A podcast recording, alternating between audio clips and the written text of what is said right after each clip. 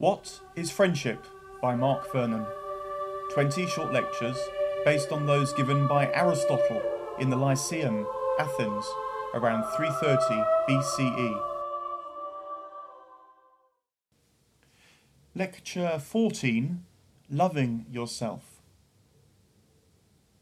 In this lecture, Aristotle has a stab at opening up a profound problem in friendship the question of the relationship between loving oneself and loving others. People usually talk about friendship in terms of a relationship with someone else. Friends spend time together, wish well for each other, share joys and sorrows, or are simply glad that the other person exists. But friendship also depends upon the relationship one has with oneself. After all, do we not need a certain friendship with our own selves to live happily? Someone who likes spending time with themselves, wishes well for themselves, embraces their own joys and sorrows, and is glad to be alive.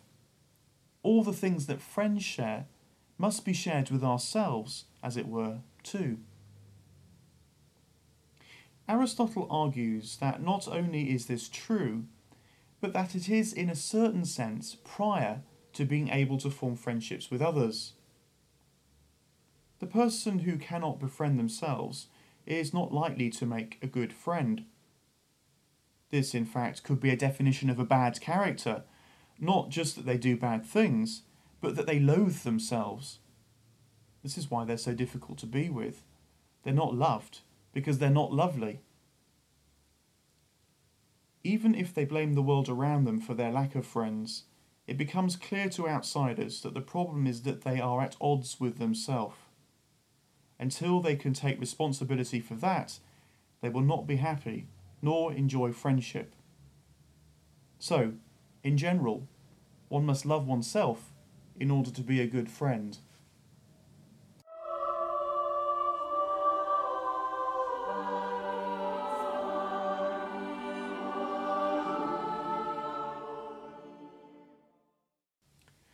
But this raises a problem. Should one love oneself more than one loves others? If friendship with oneself is the closest friendship one can have, is that even necessary for good friends? Think of the aphorisms of friendship. Friends are one soul. Friends share everything in common. Equality is amity. Are not all these things supremely expressed within a single person? Not with someone else. The idea is unsettling because it sounds as if it condones selfishness. People reproach self lovers, Aristotle notes. It seems to be something to be ashamed of.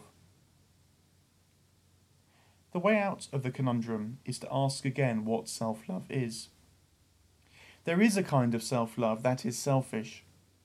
It is when people grasp at things to themselves, they assign themselves the larger share of money or honour or pleasure. Aristotle thinks that most people are like this unless they check themselves.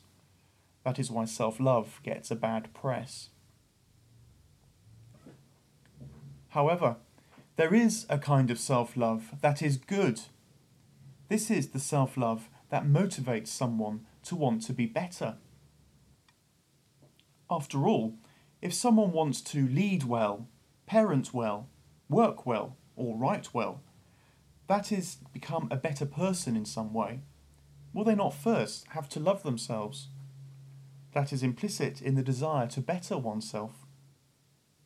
Moreover, these people are likely to benefit others because of their self love in leading, parenting, working, or writing. Without these people who wish fine things for themselves, the world would in fact be an infinitely poorer place. The good person should be a self lover in this sense, therefore, Aristotle says. And they will do this, in a way, selflessly too. For ultimately, they will give what they have received back to those around them. This is what makes the difference. This too is what makes them excellent friends. Yeah.